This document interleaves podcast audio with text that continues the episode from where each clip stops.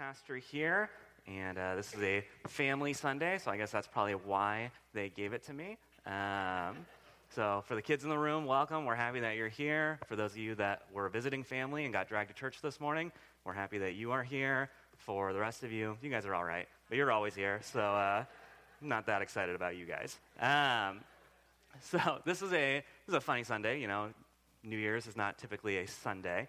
And so it's oftentimes a, a, confusing thing for the pastoral staff to figure out what to do with New Year's Sunday.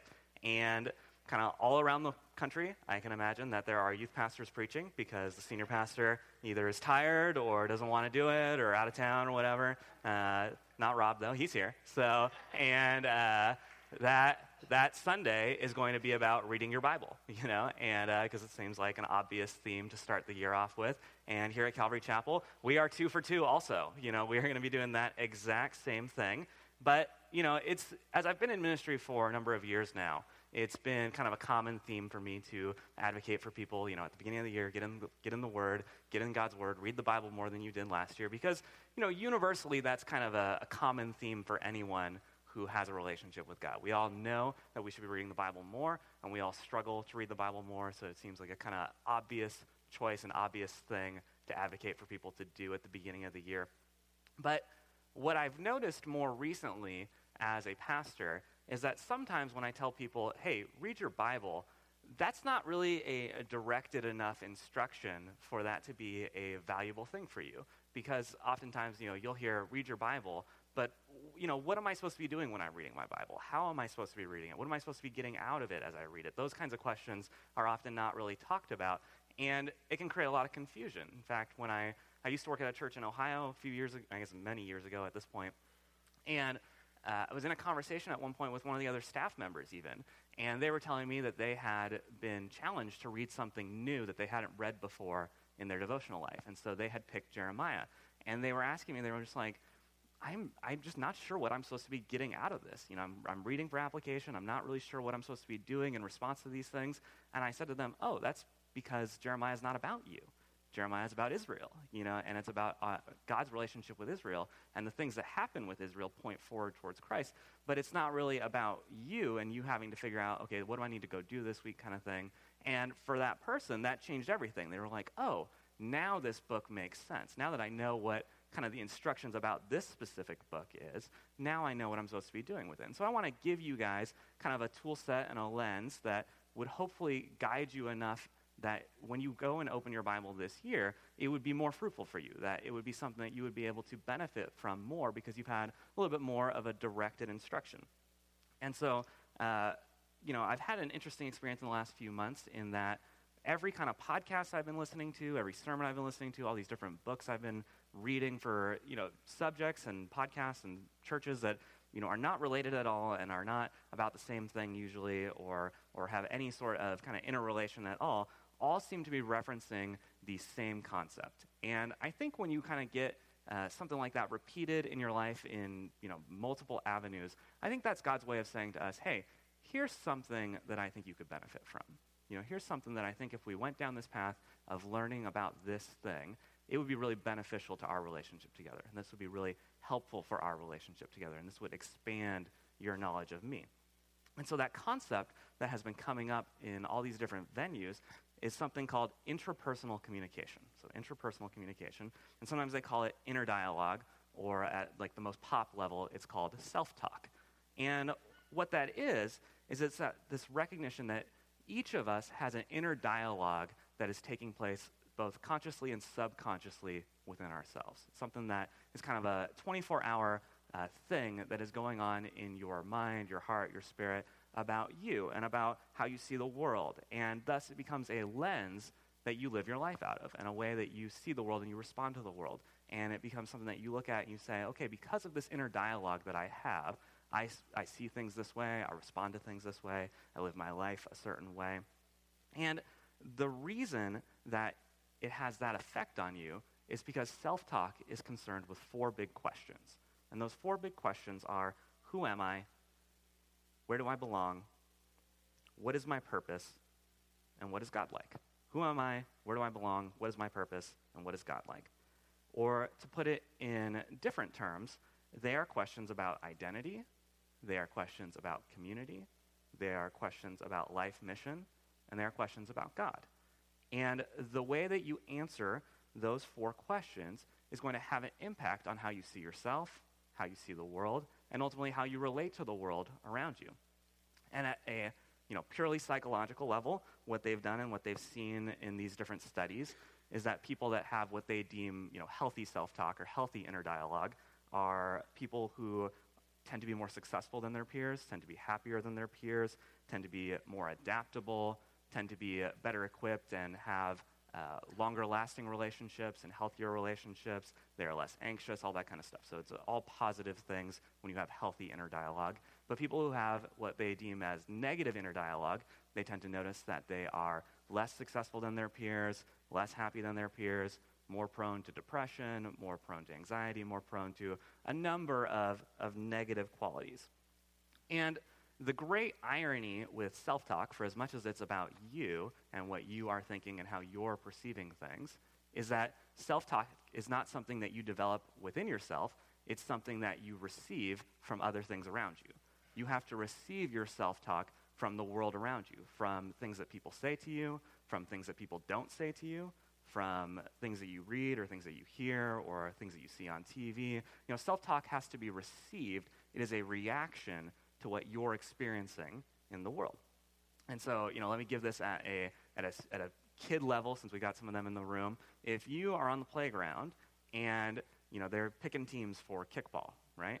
And you get picked last, you're going to assume that you're not very good at kickball, right? Like it starts to create a dialogue about yourself as you are receiving this message from other people. Okay, so, so self talk, just so it's clear, it's about those four big questions, and it has to be received. And you might be sitting here thinking, okay, so what does this have to do with church and my relationship with God? This all sounds very psychological. That's not what I'm here for. And the reason that it's so important for us as Christians is because twofold. One, the gospel is a proclaimed message. You know, the gospel is one of, that, one of those messages that is being proclaimed to you that is going to help you answer those four questions. And so when you think about the gospel, the gospel literally means good news. And that word gospel existed in the Roman culture before Christ was even on the scene, and it was used to talk about the Roman Empire, emperors, and what they were doing for their nation. And as they would defeat enemies, or as they would take over other lands, or as they would do different things, they would send out good news messages, gospel messages to their people, and they would say, This is what Caesar did on your behalf. You know, so Caesar took over Sweden you know, meatballs and IKEA furniture for everybody. You know, we all can now benefit from those things, and this is the new thing that Caesar did for you. Now live in light of that. Enjoy this thing that Caesar's done for you. Enjoy the peace that he's brought and this prosperity that he's brought. And the gospel writers saw that as this is the perfect metaphor to talk about what Jesus did. Jesus came down here, but instead of defeating a country, he defeated things like sin and death and reconciled us to God. And that message is proclaimed to us that we might then accept it and receive it in our hearts and then live in light of it. So, in one, and one reason that self talk is important for us is because we have to realize the gospel is one of those proclaimed messages to us, and it's trying to guide us towards a relationship with Christ. But the other thing is if you think about those four questions, those are four questions that the gospel is deeply concerned with answering. The gospel is deeply concerned with answering what is God like? Who am I? Where do I belong? And what is my purpose? But it wants to answer them through the lens of the gospel. You know, it wants the gospel to be the anchor that you look to and you say, okay, I know who God is like or what God is like because of the gospel, because of what I saw him do on the cross for me. We start with Jesus, and that is our perfect revelation of what God is like to us. That as we see him, as we know him, as we understand him, we understand God because he is God living among us, incarnate among us. The gospel also is deeply concerned with identity. You know, when you make Jesus Christ the Lord and Savior of your life, several things happen. You become uh, raised to a new life, you are a new creation, you are God's child. All of those kinds of metaphors that Paul and the New Testament writers use to describe what happens in the gospel are all identity statements. And you are given a new identity. The book of Ephesians is deeply concerned with people who love Christ, understanding that you've been given a new identity. And so now live in light of that new identity of who you are. Because of the gospel, you know, the, the funny dynamic of the gospel is that it is a personal choice between one person and God, But then, as that person has made that choice and entered into a relationship with God, all of a sudden they are forced into a relationship with everyone else who has that relationship with God. And we call that church. And you're all here this morning experiencing that. You know, it's all these people now have a new community, a new place of belonging that also ultimately exists for the people who don't have a relationship with God. That the church would go into the world and take that proclaimed message to other people and establish more people in that relationship with God. And so you see how the gospel has big answers for those questions. You know, it is something that we are all thinking about, it is something that we are all dealing with, it is something that we are all recognizing. And we're all going to answer those questions in various ways, but the only real answer to those questions can be found in the gospel. And that's why we need to realize that this is something that's happening for all of us, but the only way that we're going to get the answers we're really looking for is by turning to the gospel. And my encouragement for you is to do that, is to take this year and get into God's word and learn to approach God's word trying to find answers to those four questions, essentially. That as you are getting into God's word and hearing the gospel proclaimed to you through God's word, you would be developing gospel based self talk, gospel based inner dialogue. And it's important that we get that right. Because when we don't get it right, it can set us on a trajectory totally away from God or totally missing God. You know, one of the, one of the crazier stories within Christianity is about C.S. Lewis. And if you don't know C.S. Lewis, uh, kind of in a biographic, biographical sense, you know, when he had grown up in the church, but at a really early age, his mom got cancer. And he went to church and he was unsure what to do. And, and well intentioned people in the church told him, if you pray, she'll get better. And he prayed and she got worse. And they said, well, if you just had more faith, she'll for sure get better. And he thought he had as much faith as he could. And she died. And that started a journey for him where he walked away from the church, walked away from Christianity, walked into atheism, saying, if God, he said, first of all, I don't think God exists, but even if he did exist, he clearly does not care about us. You know, and if we approach God, if we approach those questions of what is God like and have the wrong answer or have the wrong starting point about how God's supposed to work, then it's going to set our, our life in a, in a totally direction, a direction totally missing God's intention for our lives. So we have to get these questions, uh, questions right. And so the way I want to do this is I want to just look at two passages this morning that are very similar and just use them to encourage you to get into God's Word. So our first passage is Psalm 19.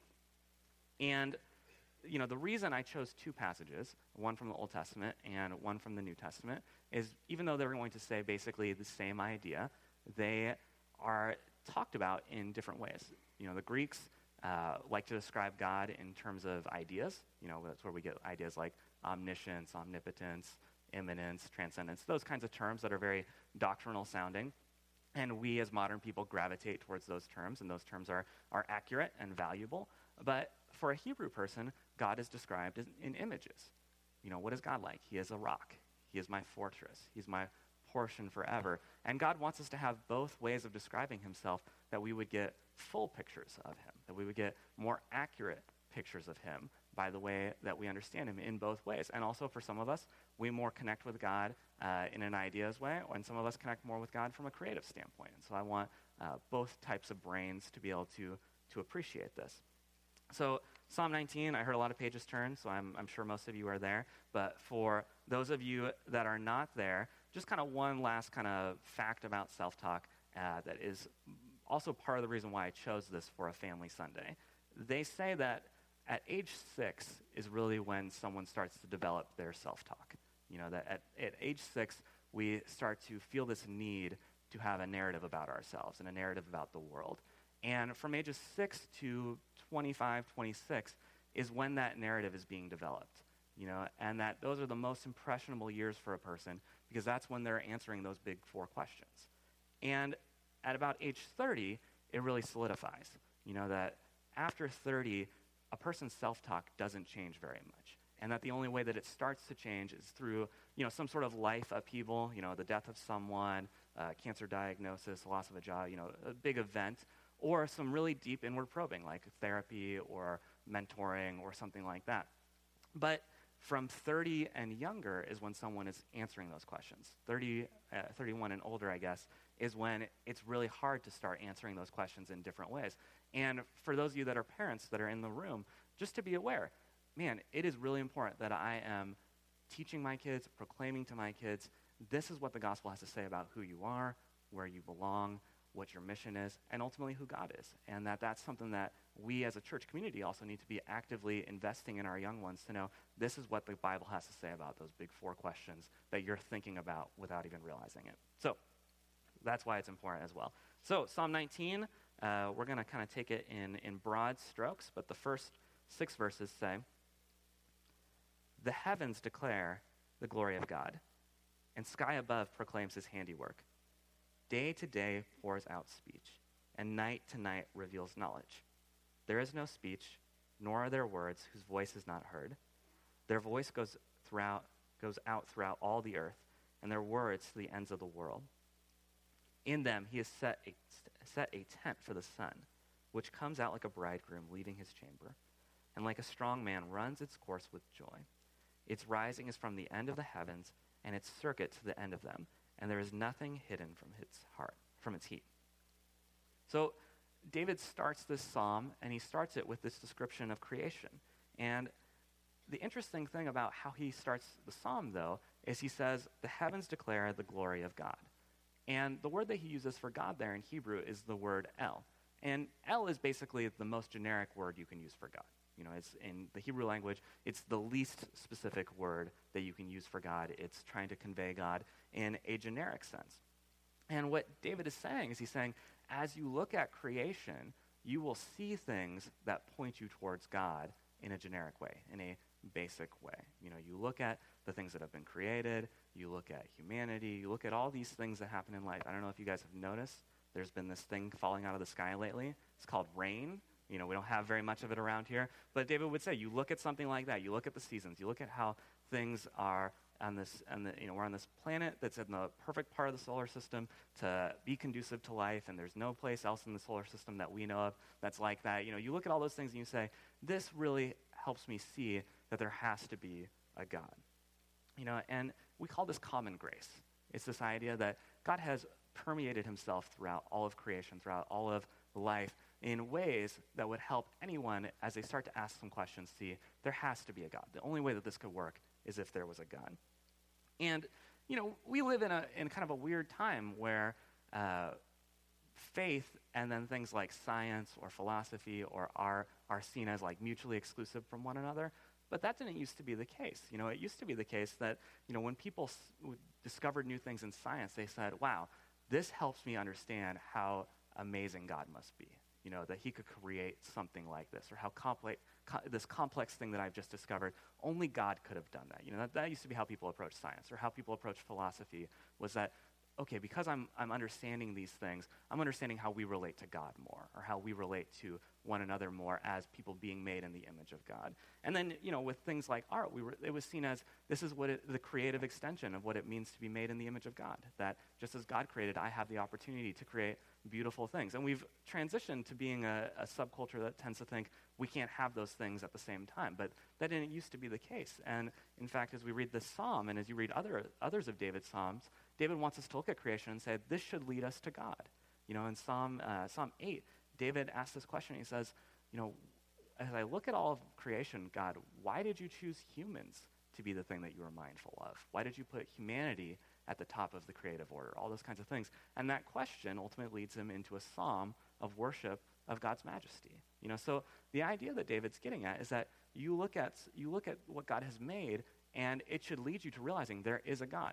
But he's very clear to say it's just El. You know, it just leads you to believe that there is a God in some sort of generic sense. But notice the transition he's going to make in verse 7 through 11. He says, The law of the Lord is perfect, reviving the soul. The testimony of the Lord is sure, making wise the simple. The precepts of the Lord are right, rejoicing the heart. The commandments of the Lord is pure, enlightening the eyes. The fear of the Lord is clean enduring forever. The rules of the Lord are true and righteous altogether. More to be desired than are they than fine gold, even much fine gold, sweeter also than honey and the drippings of honeycomb. Moreover, by them is your servant warned. In keeping them, there is great reward. So, in the first part of the passage, God was referred to as El. But in the second part of the passage, God is referred to as Lord. And chances are, uh, this is a pretty common way of doing it in, in your Bible, where it says Lord, it's not like normally how you would spell Lord. It's Lord and it's all caps. You know, it's all capital letters. And that's kind of the English way of signifying that in the Hebrew, this is where God's covenant name, Yahweh, is used. It's our way of signifying that when David says this here, it's that he's using the name of God that was revealed to, to Moses for the first time. Because when God called, uh, called Abram and said, I'm going to I'm gonna, I'm gonna make a covenant with you, I'm going to make you a great nation, I'm going to give you lots of descendants, I'm going to give you a land, I'm going to make you a blessing to all the other nations of the world, he says to Moses, To Abraham, I just revealed myself as El Shaddai, God Almighty. But to you, I'm revealing myself as Yahweh. And what it is, is it's God's most in, in, intimate name. It's God's covenant name. It's God's name that he kept secret from Abraham, but then revealed to Israel, and it became the promise to Israel that, hey, the reason you know that I'm going to lead you out of Egypt is because I gave you my name. It's because I gave you the most intimate thing about me. And David is saying, okay, we can know about God generically when we look at creation, when we look at experience. But we can know about God intimately when we get into his law, when we get into his testimonies, when we get into his precepts, when we get into his commands, which is David's Old Testament way of saying when we get into God's word. When you get into God's word, you know him intimately. You know him in his most revealed sense. Creation will teach you about him in part. Creation will teach you, experience will teach you about him in a, in a minuscule way. But the word will teach you about him fully, will teach you about him in his most intimate way. And so, what David is getting at is that, you know, as we think about those big four questions, well, what is God like? You're going to start to find that out as you get into God's Word. And as you find out who God is like and what God is like, you will see how that leads into those other three questions. And so when David says things like, you know, the fear of the Lord is clean, you know, enduring forever, his precepts are good, you know, those kinds of things, and you start to say, okay, well, what does that mean that I'm like? Well, Israel when God made a covenant with them, part of the covenant was the idea was that they were going to be an on display people to the rest of the nations. That what God was doing with them and the relationship that they had with God was going to be on display for everyone else to see. That as people looked at Israel, they would say, wow, look at what kind of God they have and what kind of God they worship and what kind of God they serve. And we want that same thing. That Israel would be a beacon to the world and that the rest of the world would be drawn to them. And because of that on display nature, there was also kind of dynamics that went into what they were going to be like. Their community was founded on the idea of love your God with all your heart, soul, mind, and strength, and love your neighbor as yourself. And so the commands that they were given were commands that were ultimately for other people's good to take care of the widow and the orphan, to take, care of the sojourner, take care of the foreigner, take care of all these other people. And it was these commands that ultimately created this identity for Israel, created this community for Israel, created this mission for Israel that were all centered on their relationship with God. And this is why David sees uh, knowing God's word as so valuable because it answers those four big questions for them.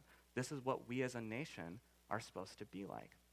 And so that's, that's passage one, that this idea that you see as you just get into God's word. Even in the Old Testament, they have this theme of as you come to know God, you know who you are, you know what your community is supposed to be like, and you know what your mission is like. But now let's turn to 2 Timothy chapter 3. And uh, as you're turning there, for those of you that are kind of unfamiliar with the New Testament storyline, you know, you have Jesus being crucified and then resurrected and then ascending to heaven, and then the church has started, and Jesus sends out apostles. And the apostle that was chosen to go to the Gentiles, the non Jews, is a, is a guy named Paul. And Paul went around on all these missionary journeys, planting churches, and much of the New Testament letters that we have, many of the New Testament letters, I should say, uh, were written by Paul. But, you know, Paul also found guys that he chose to invest in and mentor in and taught how to be pastors. And this guy, Timothy, was one of those guys, you know, and Timothy had grown up in a, in a, in a household where his dad was Greek and his mom was Jewish. And so he knew the Old Testament. And Paul ultimately came alongside him and, and showed him the gospel and, and mentored him and taught him how to be a pastor, and ultimately left him in charge of one of the churches that he had planted. And, you know, he's kind of the main pastor there. And, and Paul's written this letter to him before. And, and now Paul's kind of at the end of his life. And we think that Second Timothy is Paul's last letter, or at least one of the last letters. And he's kind of writing his final words to this guy that has really been like a son to him, that has been kind of his, his spiritual successor. You know, and he's, he's writing kind of his final thoughts to him and his final encouragements. And at the beginning of chapter 3, he says, you know, the world is going to get darker and darker. You know, people are going to do more ungodly things as life goes on. But then he says to Timothy, You, Timothy, cling to what I've told you. You know, cling to what I've taught you. God has been investing in you at an early age to know his words, to know his commands, to know what's important. And cling to that. Know that. And then in verse 16, he says this All scripture is breathed out by God and profitable for teaching, for reproof, for correction, and for training in righteousness, that the man of God may be competent, equipped for every good work. So he starts and he says, All scripture is breathed out. And he's drawing on this idea of inspiration that there are human authors, there are people who are regular humans who are writing scripture, but really the person who stands behind what they're writing is God. That God is the real author, that this came out of his mouth, that these are the words that he has for his people to know him. That this is God's words. These are not just words by some random guy. These are the words from the creator of the universe. And then he says, all of this is profitable, or all of this is beneficial. And he lists uh, a couple things, and they all kind of hang on that this is profitable or this is beneficial statement. And so the first he says is for teaching. And when he's, when he's saying teaching, he's got in mind this idea that uh, more of a doctrinal type idea, that things that explain God and explain the world, things like his attributes and his character and how humans are made in the image of God. And, and these really start to answer the four big questions in a, in a more doctrinal standpoint. And the second category is reproof, though. And reproof is the idea that, okay, because we've lived outside of relationship with God as a, as a species for so long, we have developed values, we have developed ideas that are contrary to God's ways. They are not, we're not naturally going to choose God's things. You know, we're not naturally going to choose God's desires. And so we start to develop these habits and these beliefs that ultimately God has to come in and say, no, you guys have been doing this the wrong way, and I need to correct that. I need to change that. That's what reproof is. Reproof is this analogy, you know, the, the analogy would be uh, the way, some ways that we are living are like a cancer, and reproof is the scalpel that cuts out that cancer. And so, you know, when we, when we look at culture, we have to realize that culture is not naturally going to go God's way. It's actually going to naturally go the opposite. And we could, you know, pick any number of things that we see in culture as being going the opposite of God, uh, God's direction. But the, the one that sticks out to my, in my mind is that, you know, we live in a ultra-consumer society. And when you live in an ultra-consumer society, the two most important things are functionality and pragmatism. If it works, it must be right. And that leads us into asking questions about functionality and pragmatic things, and leads us down a path that makes us think contrary to what God thinks. And so that's why, you a- why someone would ask a question, is a fetus human? You know, and we start to define humanity based around functionality and whether uh, something can function on its own, whether it has the same thinking capacities. You even see a slippery slope within that of uh, defining handicapped and mentally handicapped people as lesser than human because their functionality is not the same and they're not practically the same as everybody else. You know, in a, in a consumer society, we look at marriage and we say marriage is about being happy and being fulfilled and being, uh, you know, getting the things that you want. And as soon as those things stop happening, you're free to cut bait and to leave and to get out of there. And God says, no, no, no. No, humans are made in the image of God. Marriage is a reflection of what happens in the gospel. The more you understand the gospel, the more you understand a marriage, and the more you understand a marriage, the more you understand the gospel. And God says, you know, the reason why divorce is not an option is because I don't want you to get the picture that I would ever divorce you. You know, he is trying to convey these ideas into our culture that, you know, we, uh, we value things differently than God, and God has to come in and say, no, this is, this is truly what my values are, and we need to change these things about you. Another one that really uh, kind of hit me in the face a couple months ago was this statement from this commentary by a guy named Bruce Waltke. And Bruce Waltke is this, you know, big, big name Hebrew scholar. You know, if you uh, have an NASB Bible. He translated your Old Testament NASB, you know, so he's kind of a big deal. And he says that if you read the Old Testament and you read the words uh, righteous and wicked, the way that you should read them from a Hebrew standpoint is that the righteous person is a person who disadvantages, disadvantages himself for the community, whereas the wicked person sees his or her resources as belonging just to them. The righteous person sees what's been given to him as now they have a responsibility to others, and the wicked person sees what's been given to them as that they now have a responsibility just to themselves. And when you live in an ultra consumer society, who do you have the ultimate responsibility to? You have it to yourself. And God's values would be no, it's the opposite. That's why the church exists for the people who aren't here, is that we should be taking what's been given to us and extending it to others. And so we start to see that God has to come in and correct all of us in a different way. But then Paul says that after reproof, there is something called correction. And the word that he uses there has the root ortho. You know, so orthodontist straightens your teeth out, orthopedist straightens out your spine. Orthodoxy is, is right or straight uh, thinking. And the idea here is, you know, that uh, after God has told us what is wrong, he still wants to fix that for us. He doesn't want to say, this is wrong, now you're on your own. He wants to straighten it out for you. If, if reproof is the scalpel, uh, correction is the splint. You know, it is the repair job. Eugene O'Neill said, Man is born broken. He lives by mending. God's grace is the glue. That's the idea that we, yeah, we're all broken. Yeah, we're all making mistakes. But as we come to know God's grace, those things change about us. Those things get fixed in us. Because God's idea is that He doesn't want to just take you out of Egypt, He also wants to lead you into the promised land. He wants to change these things about you. And then the final phrase is that, uh, which is training in righteousness, that the man of God may be equipped. And the idea here is okay, now that you've been corrected, you know, now you've learned what's wrong is wrong, and you've learned what's right is right, now when you put them together, what does that look like? How do you live that out? And that's what he's talking about here. That as we come to know God and we come to know what's important to him, we come to know his commands, that we would be convicted by those and take those out into the world. And, you know, you see in, in the church that, you know, there have been great people who have come up throughout, you know, historical Christianity who, because of their convictions, have done things that have gone radically against culture. You know, there's a guy named Wilbur Wilberforce that, uh, because of his study on the image of God, he was deeply convicted that he had to end the slave trade, that the church had a responsibility to stand up against slavery. You know, a guy like Dietrich Bonhoeffer in the 30s, Hitler was starting to come into power, was starting to come into the political scene, and he said, no, like, this guy stands for everything against the gospel, and I will do everything I can to fight what this guy stands for. Is their convictions about what God had taught them that led them into actively living out a life that would oppose the world's values. And the idea here that I'm just getting at is that I hope you see that as I get into God's word, you start to learn things that answer those questions. You start to find out what God is like. You start to find out who you are in light of a relationship with God. You start to find out where your place is. And you ultimately start to find out what God's desires for your life are. And my encouragement to you would be that this next year, that you would make that a goal to find out answers to those questions by getting into God's Word. That the lens that you start to read Scripture with is that I have this, these big four questions that I've been asking and answering, and they've been guiding my life, but I need to find my real answers to those questions in the gospel. And the only way that I'm going to find them in the gospel is if I get into God's words. So I just want to leave you uh, with some stats that hopefully would encourage you.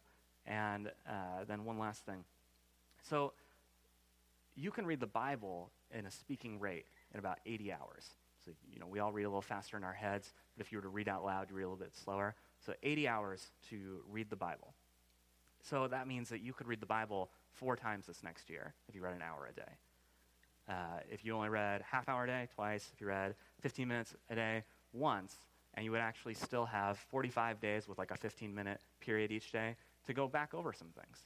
You know, but if you just read 13 minutes a day this next year, you can read the Bible in a year. Can, it'll take you 365 days, but you'll get it done.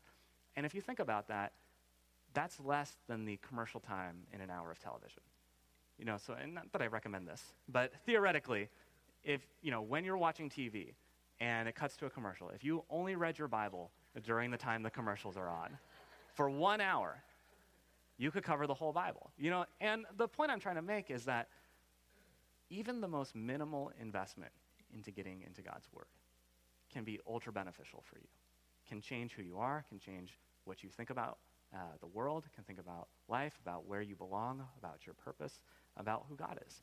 But the problem is, we don't take that step to find out. And the only way you're going to find out is if you take that active step of getting into God's Word. So I'll leave you with this as, as Timmy comes up to uh, close us in, in worship. There is a really famous story in, uh, in the Bible where Jesus takes the disciples to Caesarea Philippi, and he uh, takes them into this this area that's kind of known as the, as the Grotto of Pan, and it's this pagan temple, and it's this area that's known as the gates of hell. And he uh, asked the disciples, "Who do people say that I am?" And they say, some say you're the Christ, some say, or some say you're John the Baptist, some say the Christ, you know, whatever. And he says, "Who do you say that I am?" And Peter says, "You are the Christ. You are the Son of the living God." And Jesus says to you, Blessed are you, Simon Barjona. This hasn't been revealed to you by, uh, by man, but by my Father in heaven. And he says to Peter, And you will be called Peter, which means rock. And on this rock I will build my church, and the gates of hell shall not overcome. And it was when Peter found out who Jesus was, when he found out who God was, that's when he found out who he was. That's when he found out where he belonged, which was in the church. And he found out what his mission was. And that's the same thing that's going to be true for all of us. When you find out who Jesus is, you will find out who you are. You will find out where you belong. You will find out what your mission is. Let's pray. Lord, we thank you for the gift of your word, that you give it as a, a lamp into our feet and a light into our path, that it is something that we have as a guide, that is something that we have to know you, Lord. And I pray that for all of us, that we would be uh, desiring to get into your word, that you would be daily reminding us how important it is, and that we would ultimately come to know you in ways that would change our self talk, change our internal dialogue about ourselves and about the world to one that reflects your dialogue about ourselves and about the world. In your name.